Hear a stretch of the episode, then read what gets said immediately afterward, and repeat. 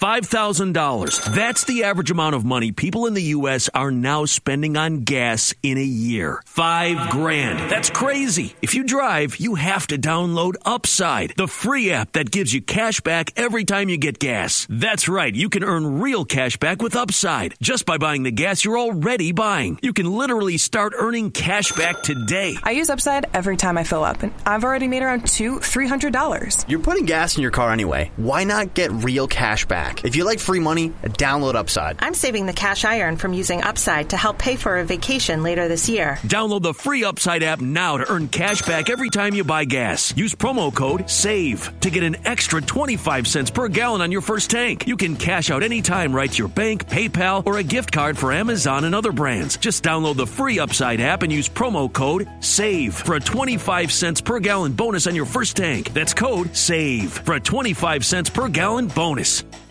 She would send me these dating contracts basically saying, if you date me, I will not go public. We can figure this out behind closed doors. You get that picture of a pregnancy test. Yes. Do you believe it at first? Absolutely. Because you see a visual image and you think, it must be true. Because why wouldn't it be? If she continues to double down and the court just says we're going to dismiss it all, I'm absolutely going to sue her for defamation. And I will win because I have so much evidence against her. This individual has tried to destroy me, every single part of me. I need her to take accountability and admit that she lied so that I can be exonerated. Do you understand what you've done to my mental health? You've taken me down. I've had dark thoughts. I went down a dark freaking path. There have been points when I didn't want to continue living my life because of this woman. I sat down with Clayton Echard, the star of season 26 of The Bachelor. This past year, Clayton came under fire for allegedly impregnating a woman with twins. But according to Clayton, he isn't the father and the twins don't exist. He alleges that he was blackmailed and this whole thing was made up in an attempt to force him into a romantic relationship. But the craziest part is he allegedly was not the first person that this has happened to. We talk about all this and so much more in today's episode. This episode contains discussion of topics that aren't for kids, and the Unplanned Podcast does not condone cyberbullying or doxing of any kind. Dude, thank you so much for being here. Man, I'm excited. I love being in these environments, and we're going to have some great conversations today. I can tell just based off of how much we just had. That was off camera. Yes. But it'll only get better from here. And I've got the baby monitor with me. My son's asleep upstairs, so hopefully he'll be asleep for about an hour and a half so we can have this conversation. Unfortunately, Abby just dashed out to the airport. She had a family emergency. So just be thinking about Abby. That's why she's not here today. But very thankful for you being out here, and welcome to the Unplanned Podcast. Yeah, man. I mean, this couldn't have worked out any better, right? Like, yes. You reach out, and next thing you know, I'm here. We don't live that far from each other, so dude, that's what's crazy out. Is I realized you're also in Phoenix, and you're from Missouri, which I'm from Missouri. So crazy to have like Midwesterners out here. And we're rival high schools. Yes, we went to rival high schools. Rival high schools. You're right. And for what it was worth, Eureka used to beat the brakes off of Marquette. I'm sure Eureka was a good. Yeah, Marquette. When I went to Marquette. Well, I think our football team started to get better the year that I was a senior. But we would have probably never been friends in high school, though, because I was a theater kid who played volleyball and you were a football player. Actually, though, I would associate with the athletes. Okay. But I really wanted to associate with the inquisitive minds, the creative individuals. Really? But the people pleaser in me became what I thought I had to be. I've been a people pleaser my entire life, and I created an image of what I thought would be impressive to others. And it was just recently, about 6 months ago, from all the experiences I've had, that I started to live a life for me finally, and my circle has completely changed. Do you think this like people pleaser in you, or like wanting to be considered cool, did any of that play a role in you ending up on The Bachelor? Every bit of it. Really? Every bit of it. Going back to 7th grade is when I would say it was the start of my mental health struggles. Okay. It all stemmed from my younger brother, 2 years younger than me. And he was the superstar athlete. And he was just Mr. Smooth. You know, the girls loved him. He was just awesome at everything he did. And at that time in my life, I felt like I had to work harder to just be able to compete with him. Yeah. But I was 2 years older. So I thought I should have had the natural advantage over him to begin with, but instead I was at a deficit in my eyes. And so back then, around 7th grade, your value lies in relationships and sports. At least it did for me. That's why I started wearing like all the cool basketball clothes as a seventh grader, because my older brother, same thing. He was cool. He was in high school. He was invited to the parties. So I started dressing like him, wearing his hand-me-downs, because I also wanted to be accepted. Yeah. You know, so I know what that feels like. Right. And that's just natural. At that stage of your life, you start to realize like, who do I want to be? And you might not ask that question until a little bit later, but you start to just see the culture around you, who's getting praised for doing what. You know, athletes are so cool at that stage of your life. You want to be an athlete.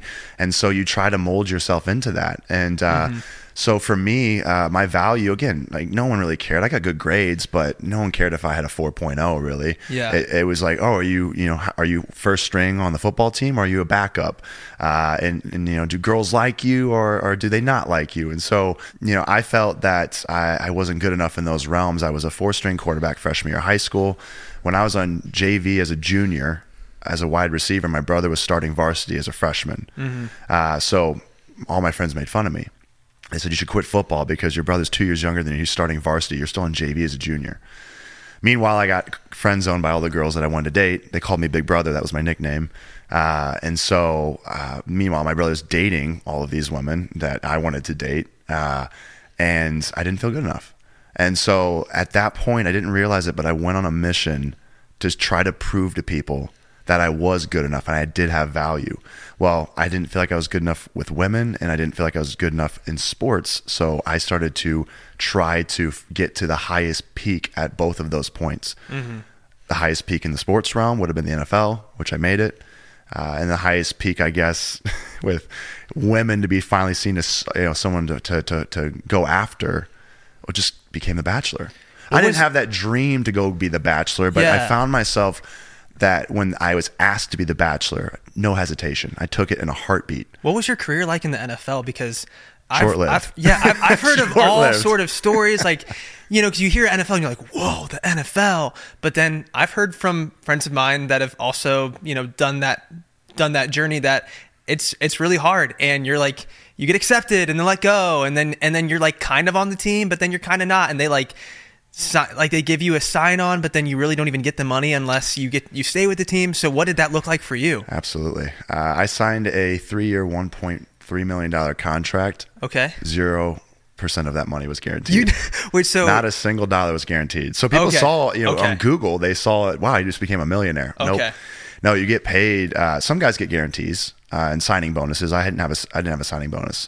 So I was getting paid, I think, a stipend at the time, maybe of like $1,500 a week. And that was in the preseason before like the regular season was played. Then once you make it to regular season, league minimum was $450,000. So you would start to make like $25,000-$30,000 every week. I knew a guy that he made the roster, but he got cut a week later, but he made $30,000 in a week. Not a bad paycheck. Yeah. But that's where it's they say the acronym, it's NFL stands for not for long. And it's very true. That must be really hard on spouses, dude. Think about girlfriends or wives who are just trying to support, you know, their man pursuing their dream, and there's like no money coming in, it sounds like, because it's just all wishful thinking in a way. I mean, did you ever end up seeing any part of that money that you were told you were going to get? I was so close, and that was the thing that you know, frustrated me was, I mean, if I'd have made the team, okay, a week later I'd have made $30,000. And then if I'd have stayed another week, now 60, then 90, then 120. Yeah. To be that close, to be able to think like you could just reach out, I'm just right there. I saw all the guys in the cars they drove, the Lamborghinis, the G-Wagons. And I'm like, you're right there. You just got to make it one more week. Yep. And I didn't get it. And, you know, when I got cut, it really was, it was tough. And this is where a lot of athletes struggle post-sport with their identity. When I was signed by the Seahawks, I mean, I was eating it up, man. I got signed by them, and I went back after a camp. Well, I went to a tryout. They gave me all the gear and stuff. They didn't sign me, but like, we may bring you back in. So they gave me some gear. I went back, you know, to my high school, you know, my hometown, and walked into the school, and I had all the Seahawks gear on. I mean, head to toe, and I just wanted to live in that moment. You know, I was a guy that didn't get a single scholarship offer coming out of high school, so I walked back through the halls, and it was really for my ego, is what I found out. Yeah. I walked back through those halls to be like, I'm the guy that you all didn't think could make it to this level. No scholarship offers. And here I am walking through the halls, you know, with Seahawks gear on. Yeah. And I presented this image of humbleness, but truthfully, I was just feeding that ego to say, look, y'all counted me out. Now see what I did. You should have never counted me out. I just was seeking external validation because I didn't have that internal validation. And I kept trying to fill that void with external validation. But when I got cut, it all vanished. The second I got cut, I went from having probably 70 different people messaging me every day, keeping tabs on me. Really? The second I got cut, all of them gone. So you must have quickly seen who your true friends were then. Absolutely. You know, people want to hitch on and be around the flashy object. I got that same, experience when I was The Bachelor, and people would message me, we need to go, head up Vegas, and we need to do this. And it really bothered me because I'm like, I know you're only around me because I'm shining right now. Mm-hmm. I'm flashy. But the second that my shine goes away, you're gone. And I just lived in this place of never having any confidence, no self-love, because people come and go. But really, at the end of the day, you're only going to have that self-love and feel that you're good enough the second you choose to feel good enough. It's just a choice. Yeah. All the things that I've acquired in my life, I thought if I get to the highest level in these realms, I will finally feel good enough. And I still didn't feel good enough after I acquired all of those things. And I look at other people that didn't become The Bachelor, didn't play in the NFL, stayed in their hometown their entire life, and they were happier than they could ever be. Isn't that so interesting? Yeah. Like, you see people all over the world. I'm like very convicted when I see people who are like have nothing, live in a dirt house and kick around a soccer ball made of trash. And then they're happier than we are in the United States. It's like, maybe it's a mental thing. Like maybe we need to have we know. Yeah, it's know. Like, okay, it is. It's okay. It's like, it is, we need to get our act together, because we have so much to be thankful for. And it's all, I think there's so much to be said about happiness being a mindset. It's a really delicate, hard subject to talk about, because a lot of individuals will hear that and say, oh, so I'm unhappy. You're telling me because I'm choosing to be unhappy. Yeah. And the answer to that is yes. You just may not realize that you are. But this is hard because a lot of individuals will go, well, why would I choose to be unhappy? And it's a really hard discussion to have with individuals, because the fact of the matter is you could wake up right tomorrow and say, you know what? I have so much to be grateful for, because I could not have an able body. My legs could not work. I could lose my eyesight. I could not have these basic necessities that I currently have. And there's even people out there that don't have their sight, that can't walk, and they're grateful. They're happier than ever. What's funny, dude, is I always thought, man, if I ever got 100,000 subs on YouTube, that would make me happier. Okay, you get 100,000. Oh, if I got 1 million subs on YouTube, okay, that'll make me happy. And it's like, okay, maybe if I got 5 million. And it's like, okay, where does it end? It never does. Where does it end? And I think what I've realized at this point in my life is sometimes I look back to being a newlywed and living in a 650 square foot apartment in low income housing in southern Missouri, and some of my favorite memories are from that time. Yes, it was just so exciting. Such a fun stage of life, and no part of it had to do with followers or money or any sort of accomplishment, but just being with the person that I love, in a place that I love, with the people that I love. And maybe that's it. Maybe that's the secret. I think it's the simplicity of having so little material possessions, but actually having so much. Yep. Because what happens is when you start getting the material possessions, you just start acquiring them, and then you start looking up to the next level. Part of why I don't know if you knew this, but we used to live in Hawaii, and part of the reason I loved Hawaii was because everything there is so flipping expensive. Mm-hmm. People don't have very much. Shipping things there costs a ton of money. Mm-hmm. People don't have very big homes because it's an island. There's not a lot of space. Everybody wants to live there. Yeah. And it makes you appreciate the non-physical things in life. It makes you appreciate the people, especially, people and the nature, because the nature out there is just beautiful. But I had a similar experience going to, Bali, Indonesia, where things aren't expensive. You can survive off of $5 a day from what I was told out there. Okay. But it really, when I went out there last year, it was life altering. The people were so genuinely happy. At first I thought it was almost an act. I thought that they were acting as though they were happy just because we were tourists. And I'm like, okay, this is a tourist area. So they want, people to continue to come here, so they're going to like give them preferential treatment. Yeah. And it almost at certain points, I thought they were mocking me with how happy they appeared. Really? You thought they were literally making fun of you because they were that happy. They were just like, you're really like, everyone's waving and smiling, and you're like, okay, I get it. Like, no one's actually this happy. That's what I remember my brain thinking. But then I started to notice that there's really no comparison culture there. Not where at least I was at. I started to realize that I'm like, it seems so simple. Everything seems so simple here. And they talked about Bali time. Everyone's on Bali time, where people may show up at 8 o'clock for their job, and they may show up at 9. Dude, that's a Hawaii thing too. But there's no rush. Everyone's just relaxed, and there's a lot of artists out there, so everyone's just creating and enjoying their being present. And I think they have such few distractions there, and that's why they can be so happy, because they don't have this, you know, stress of I need to show up at this time, I have to accomplish all of this. It's like, I'm here, I'm on my time, I'll get things done when I need to get them done. I don't have to impress anybody with what I have material wise. Mm-hmm. I am just here living in the moment. I feel like those individuals really were living in the moment more than I've ever seen. And it was a stark contrast to the United States, especially in big cities, especially in Scottsdale where I live, mm-hmm. where it's the exact opposite. It's materials everywhere. You know, who's got the nicest car, who's going to VIP park at the front and step out of their brand new Bentley and get all the, you know, the attention. And I saw this when I came out here. Everyone thought that I had all of this. Everyone thought that, okay, it was on TV. Everyone thinks that, you know, reality TV stars have millions of dollars. Some do, some don't. Some couldn't be more broke from a, you know, standpoint of a comparison to other TV stars. But everyone thought that I had money when I came out here. And I do okay, but I definitely didn't have as much as some people thought I had. And I definitely have more than what other people think I have.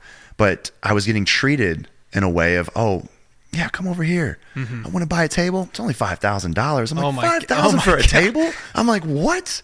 But people would spend it because why? Because if you spend it, you get attention from the bottle service girls. You get attention from all the girls that show up that night, and you feel like a king and everybody wants you, but really what they want is your money. That's crazy. So major stark contrast from Bali. Have you thought about moving out there? Yeah, absolutely. Like, I just, seriously though, or just kind of... Yes, I absolutely did think about it, but I have a very loving family that's the most important part of my life. Yeah. And I have an incredible support system of people that I could not leave, because my support system is so incredibly powerful. They have carried me through the darkest of valleys. I could not do life without them.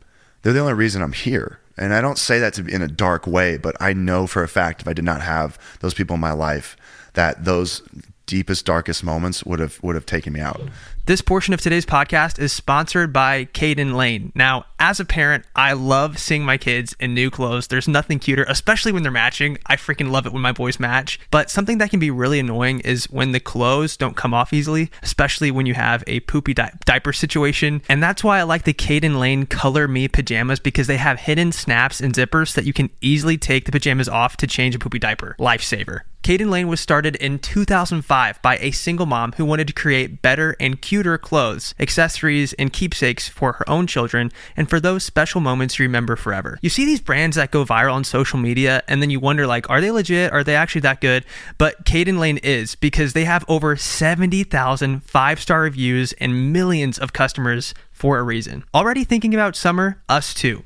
Caden Lane's new swim collection is here for worry-free fun in the sun. Keep your little one's sensitive skin safe with their UPF 50+ sun protection swimwear. It blocks 98% of harmful UVA and UVB rays and minimizes the sunscreen fights we all know and love. And best of all, they also have premium quality matching swimsuits for the entire family. That's adorable. I freaking love that. So we actually have Caden Lane jammies for both of our boys, and they're super, super cute. We have the Christmas one, so we actually still have been using the Christmas jammies because they're such great quality even into January and now February. So love their stuff, and we just got some new swimsuits for them. So really, really excited about using their new swimwear because it's so protective for your kids' skin. Caden Lane is your one-stop shop for all your newborn, infant, and toddler apparel. Head to cadenlane.com/unplanned and use code unplanned for 20% off your order. Once again, that's Caden Lane,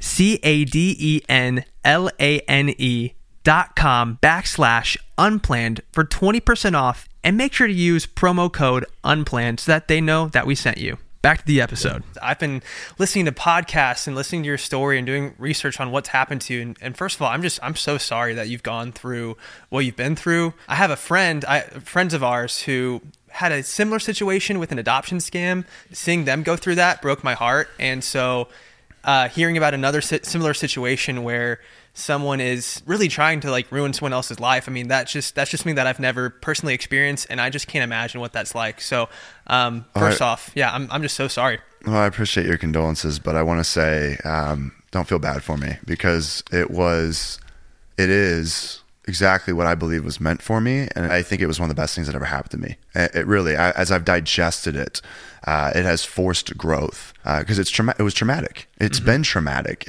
but trauma, to me, it has a negative stigma attached to it. You hear trauma and you think it's nothing but bad. But trauma creates uncomfortable environments, and through discomfort, growth comes. I have grown so much as a human being by being placed in that environment that I'm so grateful now for the person I've become, because I've learned a lot of valuable life lessons through this situation. And I think the single greatest lesson that I've learned through it, it's the power of presence. Where exactly does this story start? Because from what I understand, it didn't just happen over a couple of days or a couple of weeks. Like this is months long, drawn out. So where does this story begin? Well, I'd say the starting point was May 20th, 2023. Yeah, we're in 2024 right now, right? I always forget my years. About a year ago. Almost a year ago. Yeah, okay. Yeah. It's been a long time coming, but that was that day was the day that I was intimate with this individual. Okay.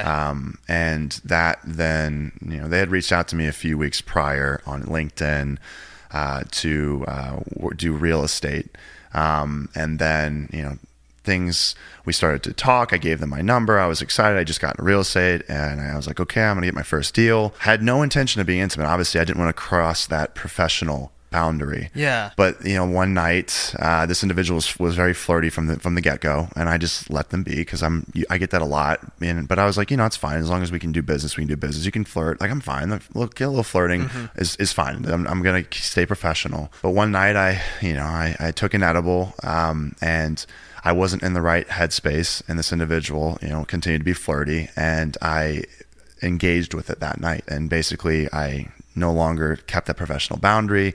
I let it drop. They sent a provocative photo. I told them to come over. And then that led into, you know, really 9 months of an ongoing still, but 9 months of just, you know, one of the toughest moments of my life, where this individual has tried to destroy me, every single part of me. I'm guessing she probably knew that you'd been The Bachelor, and you probably were well aware of, okay, people are going to know that I was The Bachelor. That could probably help me, but I want to be careful to safeguard against anybody out there that might try to take advantage of the situation that I'm The Bachelor. I now know that she targeted me, but I was naive at first, and I thought, well, yeah, I got to lead a week into being a realtor because I'm The Bachelor, and that's people are going to come to me because now I have this mass exposure, and all I need to do is just say that I'm a realtor, and I'm already going to get leads right out the gate. Yeah, because that's the natural advantage I have from my time on TV. Now I'm going to reap the benefits of going on TV. So that was being naive and ignorant. I thought, oh, of course this makes sense, and it didn't set off an alarm in my head because I thought, yeah, it makes sense. And you cross this boundary, but what exactly?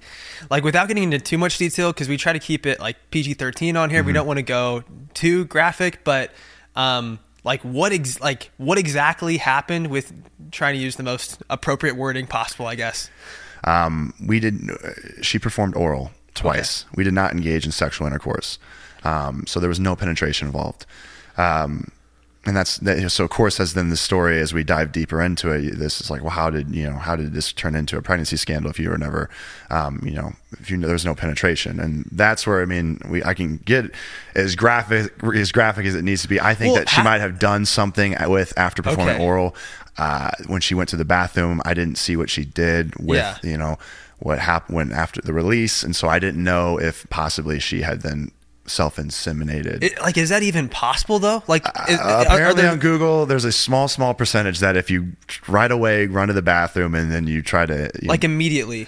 Small percentage. It's not at 0%. And that was the issue. Was there was a small percentage, even a 0.1%. It wasn't 100%. Like, no, the second that, you know, the release happens, and if it doesn't go directly into, you know, that the woman's, you know, opening down there, then if it doesn't, then it's done. it's like, oh, there's a small percentage chance. And so that's all there needed to be was this little chance to create this seed of doubt. And were there more altercations like this? Were there more nights where you guys got together, it was fooled around a little bit? Or was this a one-time isolated incident? One time she performed all twice in that night, and that was it. What does that do to your brain when you take an edible? Because I don't know what exactly an edible, how that affects your brain. So what exactly were you thinking, feeling? How does that affect you? What was going through your brain that night? I realized at that point in my life that I was using weed to cope. Okay. I was really struggling at that stage of my life because I was still getting a lot of blowback online with it's like I could never get away from it. The negative commentary, everything that I post, you can go on my page right now and there's always negative comments. There's just people trying to tear me down. And I didn't really know what I wanted to do with myself at that stage of my life. But a big thing, and I never shared this, but I had actually just seen my ex from the show. I went to this event, and it was the first time her and I, since we broke up, had been in the same environment. Oh, Susie from The Bachelor? Yeah. Okay. Yeah. And so we went to this event, and I was really excited to see her. Because we had it was a really hard breakup in the spotlight of just because, you know, everyone, I knew that I was going to get judgment, you know, thrown upon me. And when we broke up, everyone said, yeah, makes sense because he's a terrible person. She finally realized that he sucks. And I knew I was going to get all this blowback, and I did. And I also got some support, but that was all public. Like people publicly followed the breakup and everything. Mm-hmm. Oh, everything I do is there's no hiding anything I do. Was that on The Bachelor? Like, did that make it into the episode? We broke up a year later after the show ended. Okay. And so we ended up seeing each other that weekend, this in California at this mental health event. Ultimately, we had a couple conversations of should we try? Should we try to see if this could work? Mm-hmm. Well, we ultimately both agreed that it's not the right timing, and I don't think we're meant for each other. But maybe down the road it could work. But it doesn't seem like we're right for each other. Was the breakup mutual, or was that a one-sided thing? It was pretty mutual, yeah. And so all this happens. Then we fast forward all the way to May of 2022. You got your real estate license. You messed around with this woman that you just met. You'd taken an edible, and then a couple of days later, she hits you with the message, I'm pregnant. Yeah, 11 days later. 11 days later? Mm-hmm. You know the exact days? Oh, yeah. I mean, I don't know all the timelines because there was so much that she was hitting me with at one time. Her tactic is to overwhelm. So you get that picture of a pregnancy test. Yes. Do you believe it at first? Absolutely. Because you see a visual image and you think, oh my gosh. It must be true. Yeah. Because why wouldn't it be? And who do you tell? Do you keep it to yourself? Oh, man. Who was the first person you called? Yeah, I don't know. I'm trying to think who was the first person I called. I mean, she sends it to me, and I told my family, my parents and my brothers. And what the heck did they say? Oh, well, they were just taken aback. And but truthfully, though, they go, no, there's no way. It's no way. And they said, she's got to be faking it. And I'm like, you think? Like, but it's a positive pregnancy test. Like, it's got to be real. I mean, I didn't, have intercourse, but like, I guess like she's claiming that when we were like grinding on each other after the first time that she performed it, like that there was leftover fluid and that's what caused her to get pregnant. And I said, they're like, no, there's no way. I said, but it must be a way because the test. What did your mom say? I think my family was they were very supportive, but of course disappointed because they said, Clayton, you gotta be smarter. Was there anything else? I mean, did they bring up, hey, what about this like duty of yours to maintain this professionalism with the real estate thing? Did they bring that up, or were they just more so focused on the fact that you potentially could become a father? Yeah, what I love about my support system is like they know when I need to hear something, when I don't. They knew in that moment that I knew that I shouldn't have crossed that professional boundary, so they didn't need to harp on it. They made their statements, Clayton. You shouldn't have done that. Mm-hmm. But you know what? We love you. We care about you. And ultimately, we're here for you. And I had a really great conversation with my dad early on where I said, Dad, we talk on the phone like once a week for an hour a day, our whole family, which is great. I told him one day, I said, I can't focus. I can't do anything. I'm staring up at the ceiling in my bed for hours a day because I'm so fearful of the future. I'm not ready, to have a child with this woman. I don't know her at all. I don't know what the public's going to think. I just can't. I'm so scared. I can't do anything other than the bare minimum to survive, make sure I get a paycheck coming in, but I can't do anything beyond that. Mm-hmm. I got no energy. All my energy is being expended just thinking about the future. Were there any friends that were coming over and, I don't know, giving you advice on what to do with this news of you, you know, getting a girl pregnant? Yeah. I mean, everybody had, gave me a listening ear, but, very, very few people. Again, I have a very sound support group and I surround myself with people, mm-hmm. That are very similar in that they won't speak on something they don't have experience with. Okay. I won't do that either. That's why, you know, I just surround myself with like-minded individuals. So, they were more focused on just allowing me to vent to them and just feel seen and heard. And they would be very cautious though about giving advice unless I asked for it. And they'd say, well, listen, I never went through this, but, you know, what my dad told me was, Clayton, if you got her pregnant, and this was about 3 weeks in at this point, he said, if you got her pregnant, you got 8.5 months until that individual delivers a baby. If they do, there could be pregnancy complications, miscarriages happen. She could decide to not have the child at that point. And so what you need to do, Clayton, is just be you and live in this moment and just control what you can, because you can't control all that other stuff. There's so many things that can happen in 8.5 months. How many days in did you have her come over and take a pregnancy test with you there? Because didn't you, I believe I heard somewhere that, yeah, you had her over and she took a test, mm-hmm. and that it actually came up as positive. And so, yeah, absolutely. How many days into that happen? Ballpark, probably, I think it was about 3 weeks into like her originally telling me that she was pregnant and pregnant. So, and were you like 50-50 at this point on if she was making this up or if it was just was this freak accident and it actually happened? Like, where was your head there? Yeah, at that point I was probably 50-50. Now 3.5 weeks in, at that point I interacting with her, I knew I wasn't dealing with what I would you know, say is a typical individual. Mm-hmm. I knew I was dealing with something different. And this was somebody that I had never interacted with, and so I was like, you know what, I got to be very cautious. This person is capable of more than I'm realizing, but I don't know how far their capability will expand to. So I was skeptical, and so I thought, okay, well, you know, the power of Photoshop, you can really fake anything. So all I've seen is, you know, images, but you know, the doctor's notes or whatever, she could have just superimposed her name on top of a doctor's note. And so, yeah, I had a little bit of skepticism, and I thought, well, I have to see it, you know, with my own eyes. That's mm-hmm. the only way that otherwise I'm not going to believe it.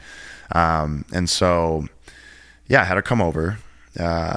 This whole time she was saying, you know, I want to work this out between us. You know, I'm scared. I don't want to have an abortion, but I would maybe consider it. But I only will have it if you date me exclusively. So she put the stipulation of that I had to date her. And you guys had never even really been on a date. This was just a one-time thing, one-time hangout. Yes. And did any part of you want to date her at this point? No, I never wanted to date her at all. And this is where I told her the next day after we had hooked up, I scheduled, you know, to show her some homes. So I showed her some homes the next day. And then I said, hey, I need to talk to you. I was like, can we go talk in my car? And so I pulled her to my car and I said, hey, I want to apologize. She was like, for what? I said, for last night. I said, I way overstepped the professional boundary. I said, and she goes, no. I said, no. I go, she goes, you don't have to apologize. I said, no, I need to. And this is why. I'm normally pretty good about explaining, you know, my intentions to people. Mm-hmm. I usually will tell them up front whether or not this is something serious or whether or not I just want to have fun. I said, and I didn't give you that last night. I didn't tell you my intentions. I was under the influence. I said, and that's no excuse, but I was thinking, you know, with a different head, and all that my mind cared about in that moment was instant gratification, and that was a sexual release. And that's what I was looking for that night. This portion of today's podcast is sponsored by Curology. And Curology makes personalized prescription skincare products. Now, I actually started using Curology in college because I was very insecure about my skin. My acne was not looking good, and it was really killing my confidence, to be honest. So I was talking to my friends in the acting program freshman year, and one of them mentioned that I should try Curology. Then I started to see results. I'll have to show you guys some of the images of my face before Curology because my breakouts are really bad. I had this one point where it was like, it almost looked like I had, I don't even know, like a cyst on my face. It was just like my acne got really, really bad. Curology's personalized prescriptions are formulated to treat your individual skin needs, from acne to the earliest signs of aging. They use a combination of 3 clinically researched ingredients, making it more effective than non-prescription cleansers and moisturizers alone. It's easy. Just fill out a quiz about your skin, and a provider will prescribe a personalized formula based on your skin's unique needs. That's actually the coolest part about this, you guys. You can message your dermatology provider, and they can give you suggestions on what to change about your skincare. They told me to basically get rid of all the skincare stuff I was using before. I was using a face wash from the dollar store, and they're like, yeah, throw that crap away, and they sent me a face wash that I should use instead. And it's just so, so helpful to have someone that you can message and can give you input on how to take good care of your skin. For a limited time, you can get your first Curology skincare box for just $5 when you go to Curology.com/unplanned. Go to Curology.com/unplanned for this free offer. That's Curology, Curology.com/unplanned. Trial is 30 days, applied only to your first box, subject to consultation, new subscribers only. Now, back to the episode. When do you get to the point of like taking paternity tests and this whole thing of like, I'm not the father, because she's saying you're the father and you're saying no, these kids don't exist? Like, how do you get there, and what's the timeline from the actual day that it happened in May to this whole paternity test thing? Yeah, so I asked for a paternity test early on, but of course then she responded with, well, you can't do that until 8 weeks at the earliest. So in the interim, I said, okay, well, I want to see an ultrasound. Okay. She never provided one. And then I got one from one day from one of her lawyers, and I got that, but then I just didn't trust it. And I said, okay, I see that there's this facility, the name of it on there. Can I, can you give me their contact info so I can talk to them? And she said something like, well, that's a HIPAA violation. I said, yeah, but you can sign off. Like, I worked in the medical field, mm-hmm. so you can sign off and give me, access to these doctors just so I can ask questions. Of course, she got defensive. She said, why don't you believe me? So anyways, she wouldn't give me any, like, I was trying to get all the doctor's notes or just talk to them just for confirmation. And then I said, okay, well then fine. If you're not going to give me any evidence, then I'm just going to wait for the paternity test. So then when that time came when we could take it, she then said, oh, well, I'm pregnant with twins, and I've called around and we can't do a prenatal paternity test on twins. Facilities won't do it. Thankfully, because I'm stubborn, but I also just believe that there's something for everything. I said, okay, well, there's got to be some facility. So I called, and finally I found one. They're like, yeah, we'll do it. So I brought it to her, and she was like, oh, great. Oh, I'll take it right away. And acted like she was happy to take it. But then she went back to, well, I'll only take it if you date me. So she always had the dating stipulation attached to everything. And so I could never get beyond that. I couldn't get her to take any action because it always would be like, well, I'll do this if you date me. And it's like, no, I will not date you. Yeah. So she was all excited. Yeah, I'll take the paternity test. And then she takes it, and what happens? Well, she doesn't take it at first. And then she, at that point, was like, I'm going to go public if you don't just... I don't have to take the paternity test. I can just wait until the due date. I don't need to do it. You're the one who needs the validation. And then she went public. And when she went public, she was claiming online. She went to Reddit because that was the way where she could get her like platform the biggest right off the bat, right out the gate. So she posted anonymously, and she said, "This I'm the anonymous woman. I got pregnant by Clayton's twins, or by Clayton with twins." And then she said, yeah, I want to do a paternity test, but he won't take it. He's refusing. So she spun the narrative on me. Really? So I then was like, no. I've been asking since day one. So then I found this Ravgen facility that would do the test on twins. And I came out and made it public because I knew at this point I could control the narrative with my large audience. So I was like, okay, now I'm going to come out and show people, hey, I booked it. Here's a screenshot of me paying for it. And I have mine scheduled for this day. So now she has to schedule hers. So I started using my social media to hold her accountable by creating a paper trail.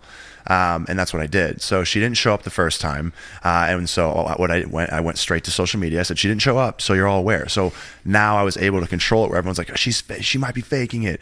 And so she's like, no, I was sick. And so she's going on her forum on Reddit. I'm posting directly to Instagram.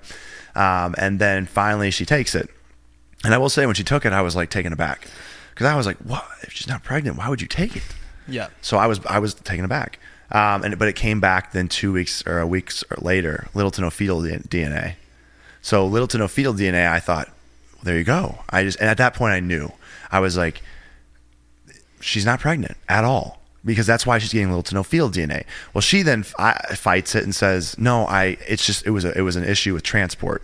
The Arizona heat, caused the sample to be spoiled. Well, that wasn't true. It was 75 degrees that day. But that was what she was claiming. She's like, I just have to take it again. Well, I wasn't willing to wait any longer. So because I knew, I was like, she's going to keep dragging this out. It's going to come back a little to no field in a second time, and a third time, and however long. So I decided to go out on my social media, and basically, like, I decided to be a little boisterous, but I wanted to come out with confidence so that people wouldn't question whether or not I believed it. Yeah. So I came out overconfident. Again, I had my Mari moment. Not proud of it, but I felt like I had to do it. So I had, what is that, by the way? Mari moment? Like Mari Popovic. I don't know what his last name is, but like, you are not the father. That show. Oh, like, I've heard of that show. Father. Yeah, yes. Yeah. So his name is Mari, and so I had that moment where I came out with this video, and I was like, guess what? Good news. Test came back, little to no field DNA. Let's go. And were you like, I am not the father? What did you say? Yeah, basically, I was very particular to make sure I wasn't mincing words, and I said exactly what I was told over the phone. It came back as little to no fetal DNA. I made sure not to say she's not pregnant, but I was like, I'm going to say exactly what was said to me, because I know she's going to try to sue me for whatever. Yeah. So, but you can't sue me for the facts. You can only sue me if I say something that's incorrect or false, which I have not said anything that's everything I've said is factual. So I was like, I have to be very particular.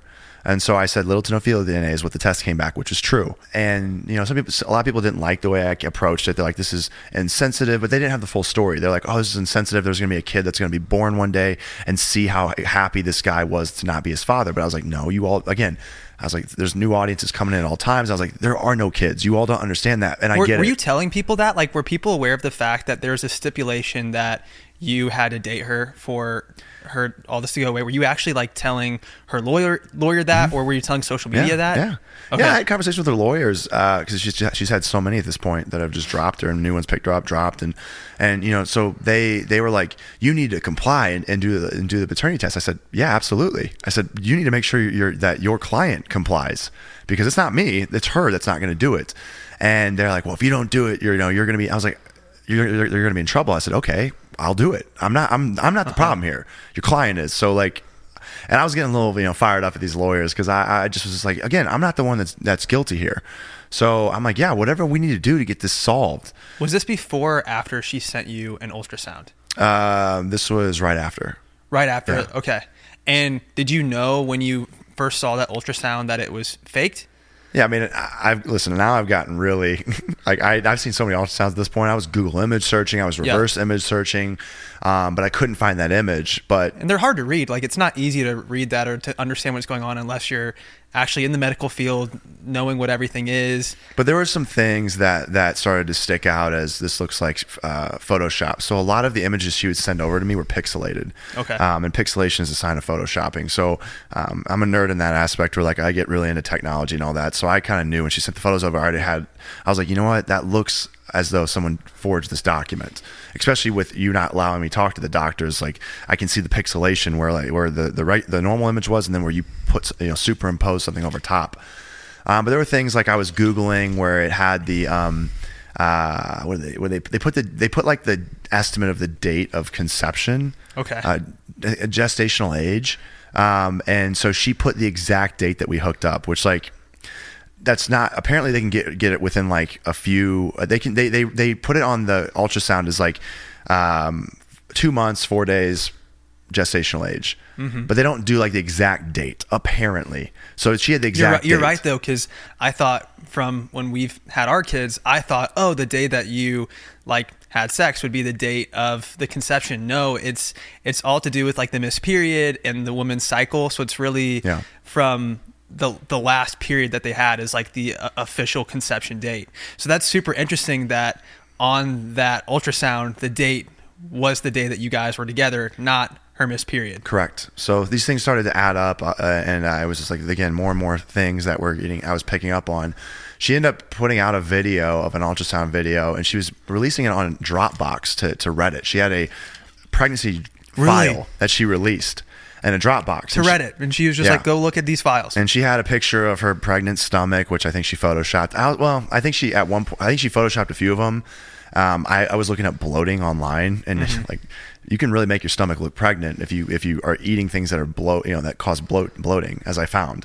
But then that's one. I think she was doing that. I think she was forcing her body to bloat. But like, she put up that photo, and then she put up this video. Did she put up any photos recently? Because now we're at basically 9 months, right, since May. So has she posted anything recently to try to show a belly of any sort? No, so as of recently, where we're currently at, she is no longer pregnant. That was that was from her lawyer that put it in court to my lawyer. And as of 3 days ago, she said that she had a miscarriage. So we are asking for fetal death certificates. We know that she won't have any. We also know that she never was pregnant. But we're basically, for the court, we're saying, well, give us what happened to them. You know, if you had a miscarriage, you would have to produce fetal death certificates. So we want them. Where are the certificates? What happened to them? Did these kids, fly up into the sky? Did they, did you hand them over to somebody? What happened to them? Like, where did they go? You can't just pass them. It's too far along. So we're looking for evidence. And so where we're currently at is we have a evidentiary hearing scheduled for, I want to say, February 27th. And that's where, so the court dismissed the parenting plan that she originally filed against me. She filed a parenting plan like 6 months ago on me, opened it in family court. I had to go in to the court to file a response. Was that the most confusing thing for the judge to hear you coming in? Here's this guy that used to be The Bachelor, and he's claiming that there are no kids, yet this woman is trying to, it was almost humorous, not funny, but like, in a way, I can look back at it now and I can at least smile about it, because I had to file a response to her parenting plan, basically stating like, who's going to have the kids for what holidays, and who's, and then, and who's paying this, like, what percentage of the time are we going to have these children? And so I go in and I had to respond. You have to respond. Someone files something, you have to respond to it. Yeah. Otherwise, if you don't, then the court will just issue a default judgment. So I had to respond, because I talked to lawyers and they said, if you don't respond, they're going to assume that you actually have children, and then they're going to basically enforce this. Mm-hmm. So I had to go respond, and I show up in court, and the judge's like, so what's your response? I said, I want to basically put on record that this is all completely fabricated. There are no children. And the judge looked at me and goes, excuse me? And I said, there are no children. What do you mean? I said, there are no living children. I said, not matter of fact, there are no children, period. Not even inside of her still. Like, she's claiming she's pregnant, but there's no children. He said, well, then why do you have a parenting plan? I said, I don't know. I don't know what to tell you. I said, she just filed it against me. I said, there's no proof of any children at whatsoever. And he looked at me sideways, and he was just like, okay, well, all right. And like, took down what I said. And then basically, like, that court case was just it sat there for a bit. Then she filed for an early resolution conference where she was trying to get me to meet up with her. Well, at that point, I was like, no, you're dangerous. If I meet up with you, you're going to claim that I raped you, or you're going to claim I beat you, which she did with one of the previous guys. She claimed that she was beaten by him. So and there were other guys. You're not the only person. I'm the third guy she's brought into court. I'm now good friends with the last guy from 2 years ago. Yeah, we're good friends now. I was texting him today. We text all the time. Is he also in Arizona? Yes, he's in Phoenix. He actually just had a child recently. So really happy for him. But I went to his baby shower and all that. And, he's doing great. But he fought her in the court system for like 3 years. It's sad. I mean, she really like took him through it all and just wasted his time and money and and destroyed his mental health at points. And so, that's where... She then tried to get me to meet up with her, but I knew that I was like, this is dangerous. And at one point she tried, like, she's just, there's no extent that she won't go to. She, and so I knew I couldn't meet up with her, but then after the resolution, we did virtual, and then it just that case fell flat. Meanwhile, I went to get a restraining order in the civil court, got mine. She then files one in response and retaliation gets one against me, which is very easy to get in the state of Arizona. But then we got that, and then I was like, wait, this family court case is open. I'm going to use this court case that she opened against me, and now I'm going to use it against her by submitting evidence for proof of non-paternity. Because I know that if I don't get proof, then she will down the road come out and claim that she was pregnant by The Bachelor and she had a miscarriage due to all the stress from the public and cyberbullying. So I know that that's what she's going to do. So I have to get a definitive finding of non-paternity to say, I was never the father. You made this entire thing up. And so if she ever tries in the future, I can point to the court case and say, no, we had a finding that none of this was ever true. And that's where you're at right now. That's where we're currently at. Okay. Yeah. And what does the timeline look like for a court case like that? Yeah, so the 27th of February will be when we go into the court and we present our evidence, mine versus hers. So, this could all be solved if she would just own up to it, but she won't. And and again, I said this on a previous podcast, and I'll say it again. I know she's going to listen to this because she listens to everything I put out. I don't want her to be cyberbullied. I don't want her to I don't want people to take her down. So also anyone that listens to this, please don't go after this individual and attack her. I'm not an advocate for that. Okay. I am an advocate for mental health, but I'm also an advocate for accountability and justice. And at this point, she has caused so much damage to my mental health. She's caused damage to my pocketbook. She has tried to just take everything from me. This portion of today's episode is brought to you by Surfshark VPN. Now, I don't know about you guys, but my privacy is very important to me, and that's why I like VPNs, more specifically Surfshark VPN. What is a VPN, you might ask? It's a tool that improves your online privacy and protects you from hackers. It basically acts as a shield and hides your IP address so everything you do online stays private, whether it would be reading the news, streaming some shows, listening to podcasts, you name it. And what's cool is if you use a VPN, you can virtually travel the world from the comfort of your own home. And Surfshark gives you over 100 countries to choose from. Once you change your virtual location, you'll be able to bypass censorship and restrictions, find your favorite Netflix, Hulu, Disney Plus, or other streaming services, and even access new libraries to watch even more content. Can't see a YouTube video because of location? Well, use Surfshark VPN. Can't access that one website to buy limited edition sneakers? Use Surfshark VPN. Try Surfshark today, totally risk-free with a 30-day money-back guarantee. Get Surfshark VPN at surfshark.deal/unplanned. Enter promo code unplanned for 3 extra months for free. Yeah, you heard me right. 3 extra months for free. That's surfshark.deals/unplanned. Now, back to the episode. She needs to face justice. And if she were to just come out and say, I made this whole thing up, I was in a bad spot mentally, I need help, and I'm going to go seek help, I would not pursue her legally. I would let it go. But she needs to take accountability. Mm-hmm. She needs to clear my name. Because if she's not going to, I will clear my name. And that's where I'm at right now, is with this court, with them scheduling an evidentiary hearing, it's a matter of time. If they wanted to dismiss the case, they would have dismissed it. So she has no choice but to either accept accountability, or I'm going to get findings to prove that she made the whole thing up, and she can just keep lying, but she's going to face the repercussions. I gave her an out early on. Mm-hmm. I never mentioned this. There's so many facts to this whole story. I wrote up a contract. Because she would send me these dating contracts, basically saying, if you date me, I will not go public. And then we can go ahead and just I will close the court case, and we can figure this out behind closed doors. So she created a dating contract. Was there an NDA or some sort? Yes, she created an NDA, sent it over to me, and so I was like, no, I'm not doing that. I'm not signing that. A literal NDA to say, yes, hey, she created legal documents. Okay.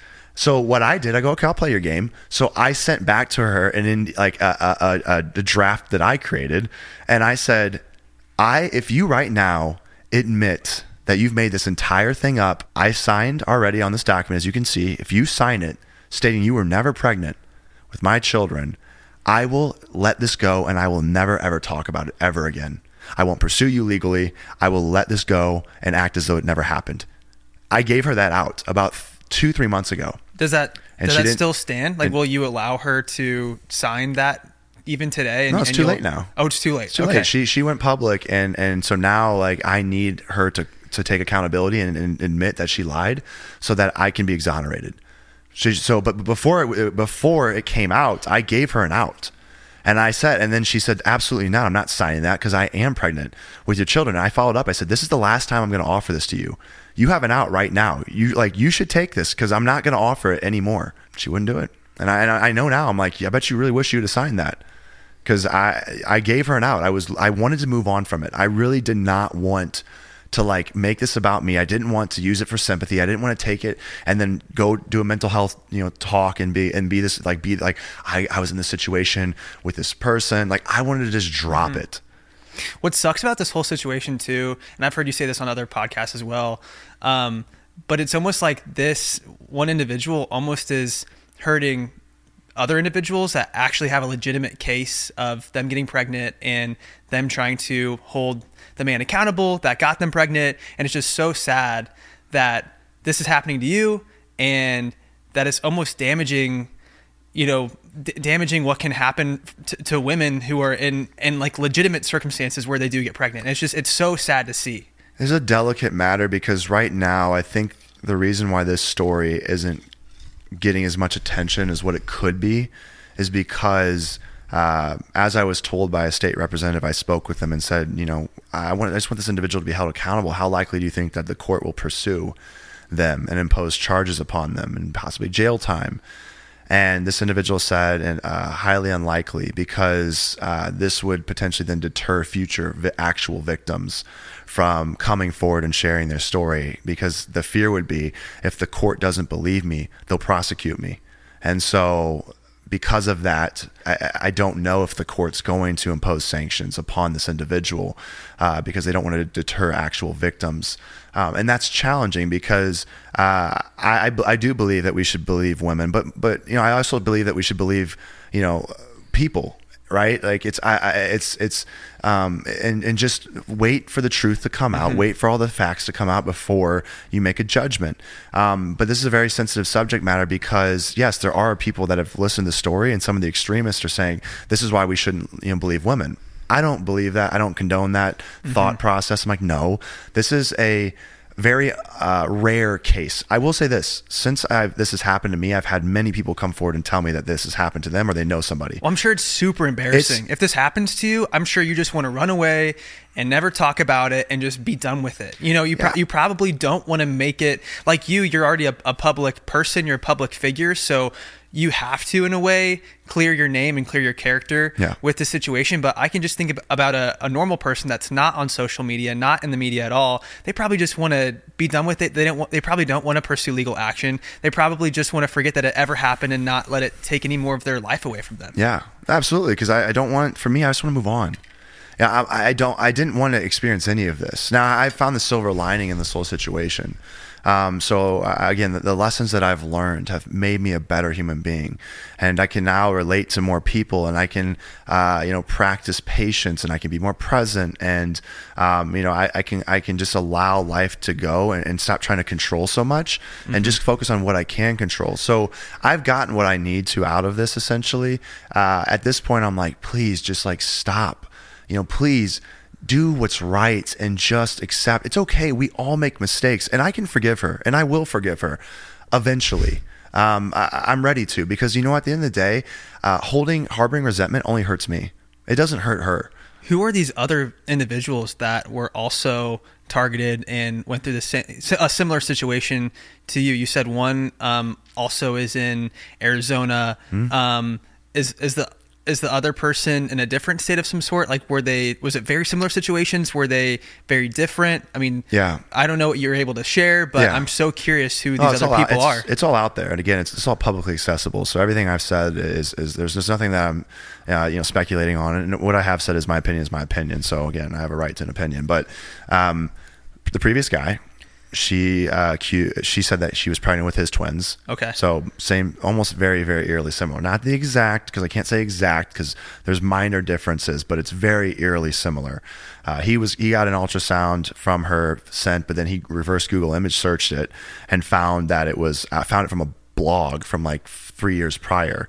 And was the same ultrasound that she sent you the same different one? Oh, so she used different ultrasounds every time. Yeah, and this is publicly accessible. I found the court docs and I looked them up, but he caught her and basically brought it to court and said, "Listen, like we found this online," and then she claimed that he cyber hacked her email. Oh my gosh! Sent that image to himself and then like made it look like she sent it to him when really it was him. That's what she claimed, that he cyber hacked her. And he was like, why would I send this to myself? I don't believe that you're pregnant. So why would I go through all that effort to do that?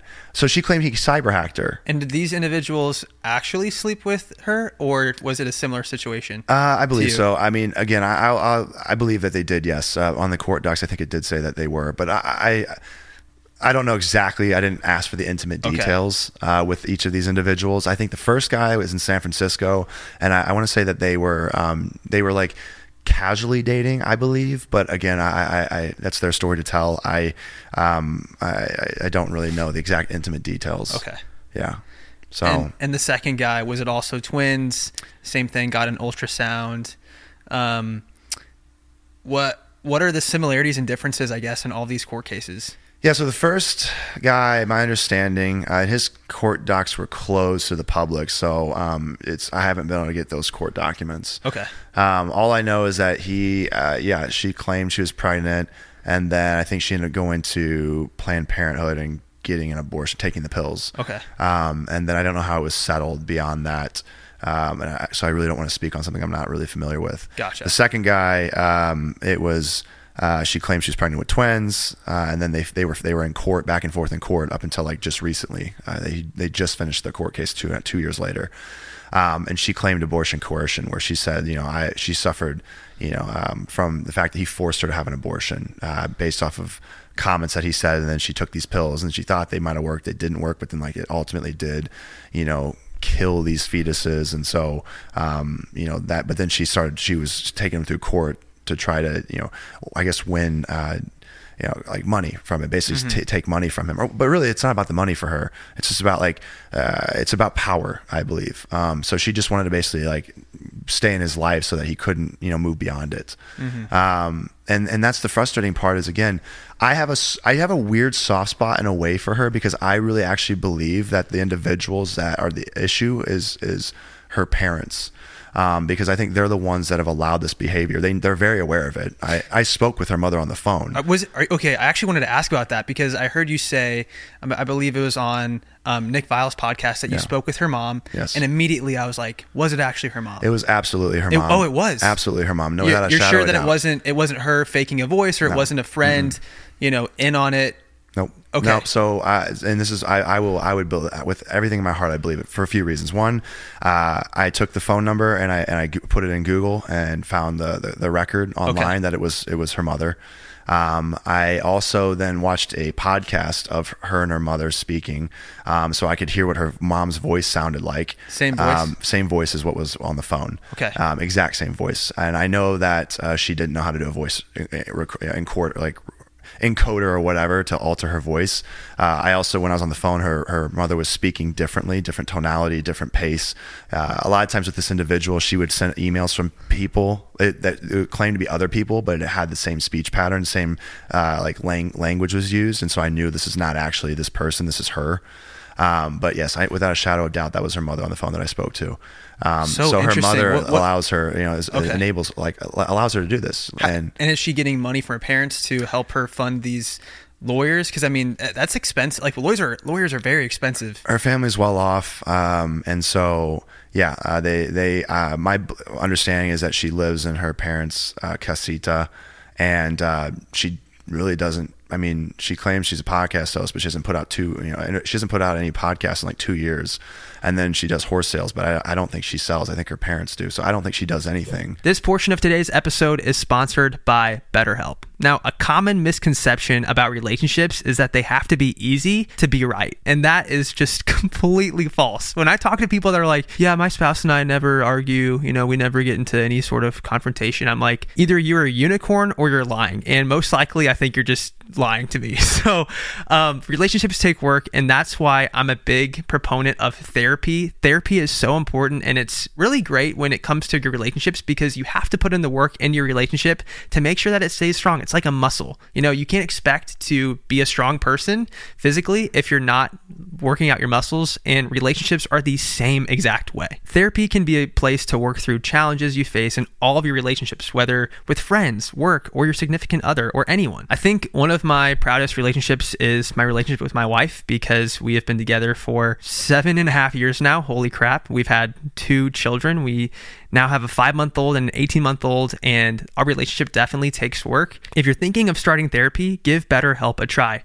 It's entirely online, designed to be convenient, flexible, and suited to your schedule. Just fill out a brief questionnaire to get matched with a licensed therapist and switch therapists anytime for no additional charge. Become your own soulmate, whether you're looking for one or not. Visit BetterHelp.com/unplannedpodcast today to get 10% off your first month. That's BetterHelp, HELP.com/unplannedpodcast. Back to the episode. Do you think it's mental illness though? Like for someone to go after 3 men and, you know, time and time again claim to be pregnant, and from what I'm hearing about these cases, she wasn't. You know, I don't know what type of, you know, mental illness that would be, but have you researched that? Is there any sort of theory that you have on what could be going on? I've seen what people say, like this is indicative of this split personality, or I've seen certain terminology, but I'm not here to diagnose. I do believe that there is some type of, there's a mental aspect. Absolutely. Nobody does this for the fun of it. Like, I believe that, again, my belief, just my opinion, this could be wrong. But my belief, and again, I'm entitled to my own opinion, but, I believe her parents coddled her. And I think her parents basically, allowed her to get away with these things and show her that you can kind of get away with stuff if you pay, you know, if you have the money to be able to take people to court and bleed them out financially. And so, they were able to kind of get her out of all these situations. And so I think that's where she began to feel invincible. And the messages she would send me, she would talk about how, like, she said one time, she threatened me. She said, "I will take you to court and I will win. I have an infinite amount of money." So she threatened me and said, "I will bury you basically in court because you can't keep up with the money that I have." That's so interesting because, our friends that had an adoption scam, same situation. The scammer had very wealthy parents. It's a whole massive story, a whole other conversation. But it's crazy when someone has the resources of money. You know, you can hire the best lawyers, you can cover your tracks, and it's that's just so interesting that this individual has those resources, and that's why at least it seems that they're able to do this. It's frustrating because I grew up in a blue collar environment where we had everything that we needed, but we don't have excess. And I'm still at a place where, like, I have enough, but I don't have an excess. I don't have at least an equivalent access to what she has. So to fight, head to head, I mean, I've been very fortunate. I've had some people, I have a GoFundMe that people have raised money for to help me out. But I bought a house like right in the midst of all this. So I basically became cash poor by dumping everything in. Now I'll be okay. Like I got it all figured out. I'm like, I've been able to make do, and I will survive, and I pivot, and I'll be okay. But like, it wasn't really great for the timing. I'm like, I just poured into a house. I don't really have any excess funds, and lawyers are expensive. $600 an hour. And didn't you self-represent for one of the court cases too? Yeah. And again, I'm stubborn, so I'm still working on that part of me. But and you lost, right? Like you self-represented, and then it didn't work out in your favor. Yeah, I self-represented in 2 cases, and I got an extension on one of the cases, and then the next day I self-represented it. And I lost that case, and then I didn't know, but the first case was recorded. It was online. It's online right now. Okay. They opened it to the public, and so I got out of the court case, and I had this podcast. He messaged me, and he goes, he said, "Hey, you did well," and I said, "What do you mean?" He goes, he said, "You did a good job. I just was watching you. You were very composed." I said, "What do you mean you're watching me?" He said, "You didn't realize that was live streamed," and I was like, "What?" He's like, "Yeah. There's like 1,000 people that watched it apparently on Reddit." He's like, "You did good." And so I went online. I'm like, oh my gosh, like no one told me this was, that this was on for everyone to watch. So I was self-represented, and it actually worked out really well because it got my case out there even more. And then people saw, like, why does he not have a lawyer? Well, then it started to trickle out. Like he doesn't have a lawyer because financially he just bought a house. He's not willing to pay the lawyers. And part of me was like, I also am not guilty. Like if I was guilty, I'd get a lawyer in a heartbeat. But I was like, I feel like I can go in and tell my truth. I'm not the one that has to hide anything. And I just got to tell the lawyer, like, hey, she needs to present evidence, right? I mean, how else can you, how can you say I'm guilty without evidence? So I kind of had that was my belief system, was I'll go in there, and if they'll say, you have to, pay up, or you have to, show up for these kids, I'll say, okay, well, okay, where's the proof? And once you can prove that she's pregnant, then sure, I'll step up to the plate.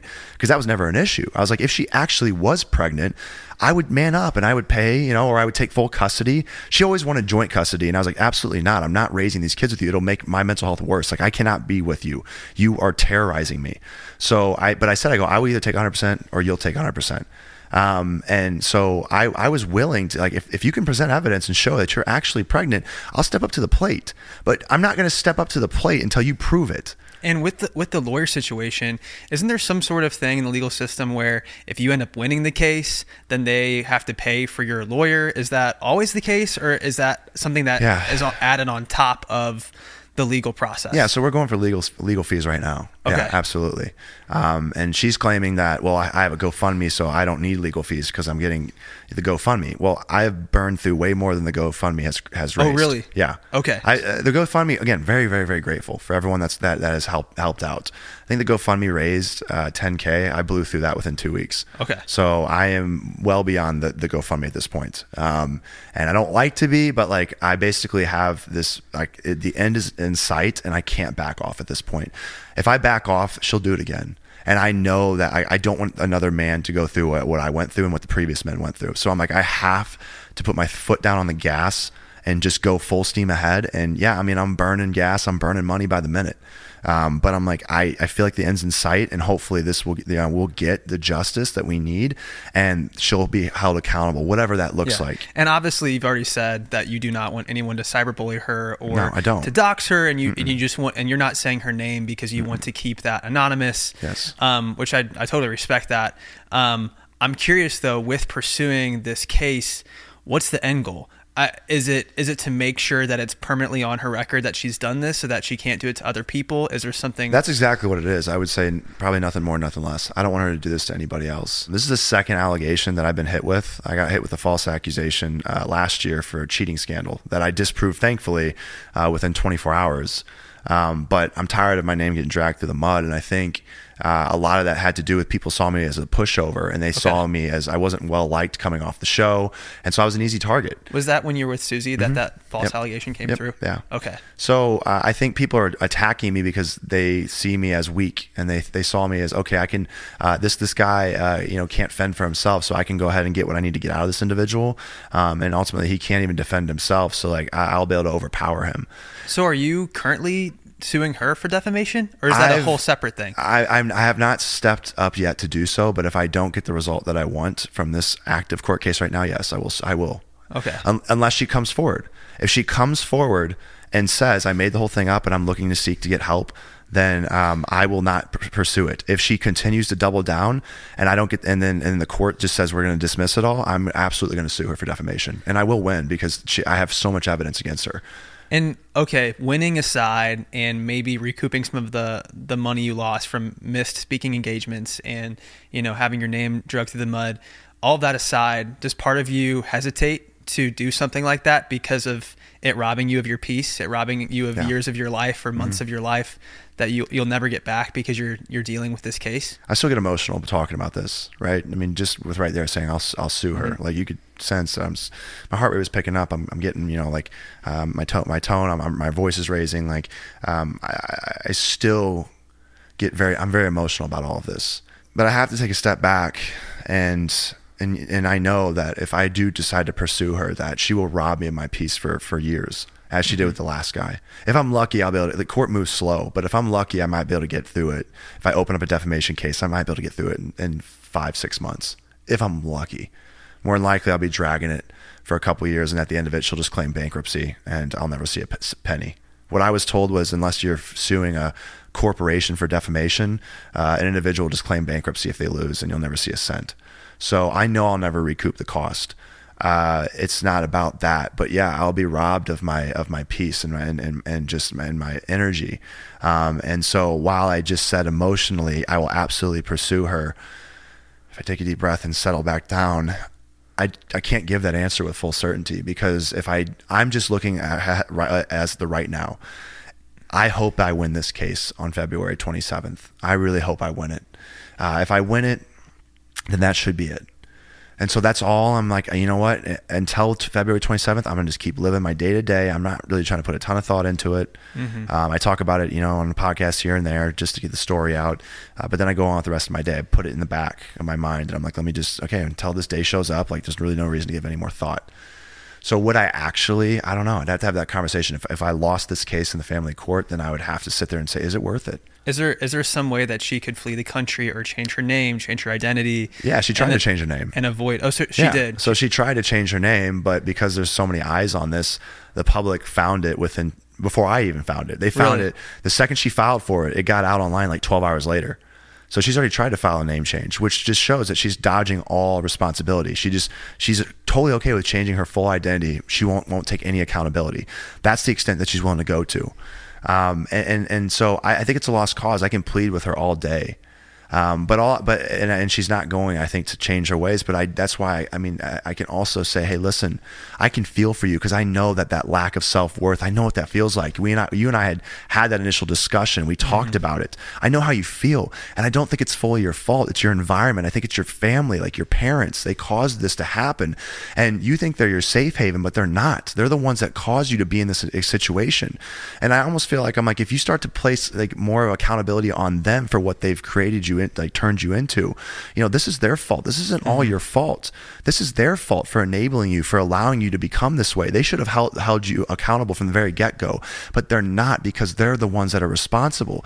And I can take that blame from her and place it upon them, because I know they're responsible. Because again, her mother allows it to happen. Her mother deserves to see justice in court. I'm like, you're just as much as the problem, you know, because you're the one that enables this and allows it to go on. And you know that it was wrecking my mental health, and you don't care. You don't care. You know exactly what your daughter's doing. You know she's destroying men's mental health. I've had dark thoughts. I went down a dark freaking path. Mm-hmm. There have been points when I didn't want to continue living my life because of this woman. Mm. And I've talked to previous people and the same thing. They said the same thing. I'm like, I've been so freaking close because of you. Do you understand what you've done to my mental health? Do you know what? You understand that you've taken me down? And I get so angry. So angry mm-hmm. because I'm like, I cannot believe that you're willing to let somebody potentially take themselves off this planet mm-hmm. because you won't just take accountability. Take a breath. I'm so sorry, man.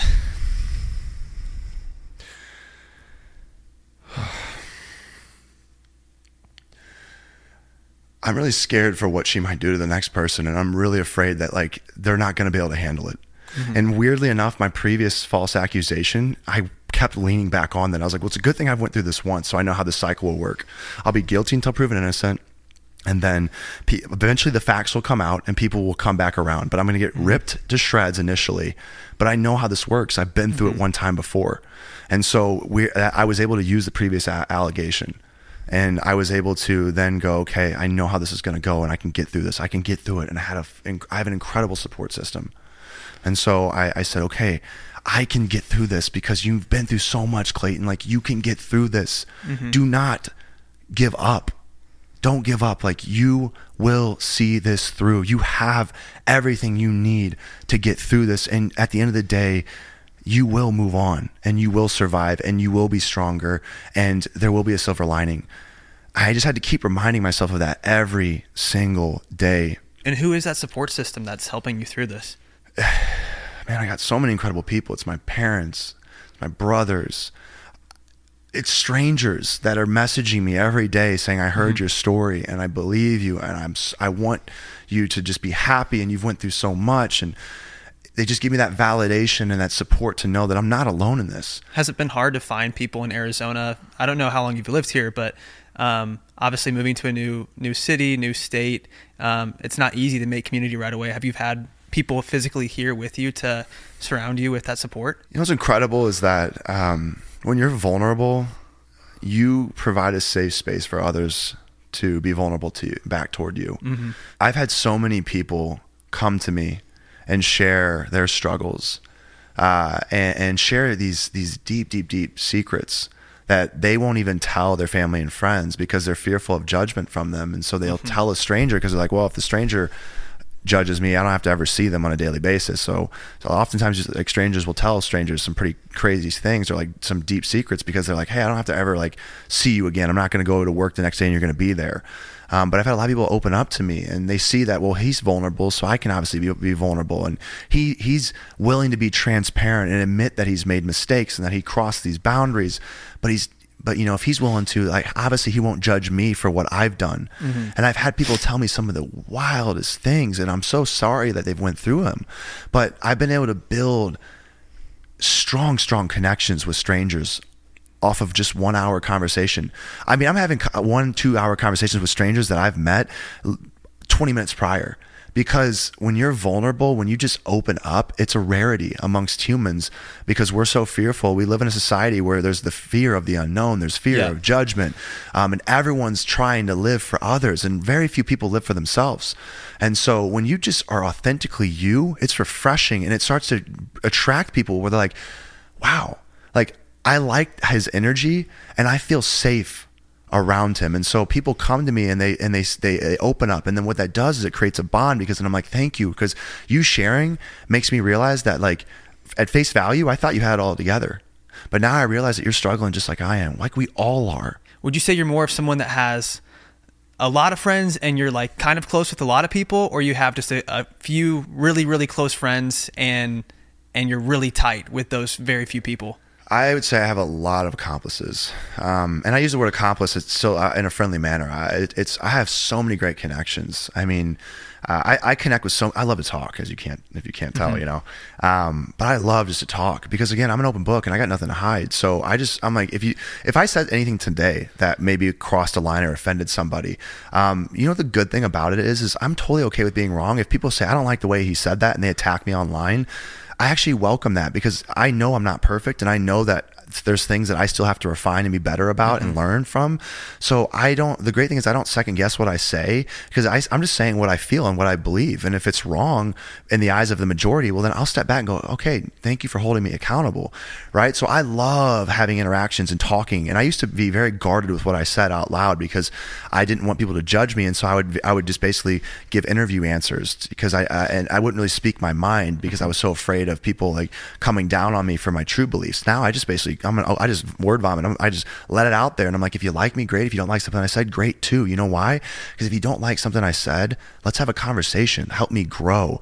And so that's why I would say I'm really, you know, connected with a lot of people, but I only trust a few. We've talked about so much today, and I really appreciate you making the drive out to share your story and let your voice be heard. But I just wanted to hit you with one final question, I guess, to someone that's going through a similar situation, or to somebody who maybe is thinking about, you know, getting into a relationship with somebody and they're seeing like warning signs. Like what would you say to look out for so that people don't have something like this happen to them? Don't believe everything that you see and hear. If something feels off, you have every right to go take a deeper dive and really make sure with full certainty that your reality is your actuality. That's good. There's just liars and cheaters out there and bad people, and they'll tell you something with conviction like you've never seen it before, and they're preying on the fact that their conviction and will override your skepticism. And you know what? If something feels off, your intuition is telling you something's off for a reason. So don't push it down. Say, okay, if something mm-hmm. feels off, let me go just make sure. There's no harm in double checking. Well, Clayton, thank you so much for sharing your story. And if you guys haven't checked out Clayton's Instagram, you can find him there. You can find, where else can we find you, Clayton, just so that we can keep up to date with everything? And I guess the court case that you said is February 27th. I'm old school as far as I don't like to be on so many different apps. So I'm on Instagram. Everything's on Instagram. My website is in the link in my bio. Everything I'm doing is on that ClaytonEchard.com, which is on my bio, the link for my Instagram. So it's all on Instagram, and it's just Clayton Echard. That's my handle. Appreciate you coming out. Wishing only the best for you, and thank you so much for your vulnerability today. I know it probably wasn't easy to say some of the things that you said, so appreciate you opening up and just sharing your story. Yeah, thank you so much, man. Awesome, this is so great. Thank you so much for watching the episode till the end. Wanted to give you guys an update on Abby. So unfortunately, right after the episode concluded, we got the horrible news that her grandpa passed away. Abby actually came in halfway through the recording because she wasn't able to get on the flight that she thought she was going to get on to go back home to the Midwest to be with her family. But luckily now, as I'm recording this, she is back. She's back in the Midwest with her family. I'm flying out tomorrow. My son's asleep upstairs, and I'm going to hop on a flight in the morning to meet her and be there with the rest of their family to mourn this loss. So thank you guys so much for being here. Thank you for your thoughts, your prayers, your condolences. And if you could just be thinking of Abby and her family at this time, that'd be very much appreciated. Yeah, we love you guys. You've worked hard for what you have, your money, your assets, your 401k, and home. Isn't it all worth protecting? Nearly 1 in 4 consumers have been a victim of identity theft. LifeLock Ultimate Plus helps protect your finances with up to $3 million in reimbursement. LifeLock alerts you to identity threats you might miss. And if your identity is stolen, your dedicated U.S.-based restoration specialist will work to fix it. Let LifeLock help protect what you've worked so hard for. Save 25% off your first year on LifeLock Ultimate Plus at LifeLock.com/aware. Terms apply.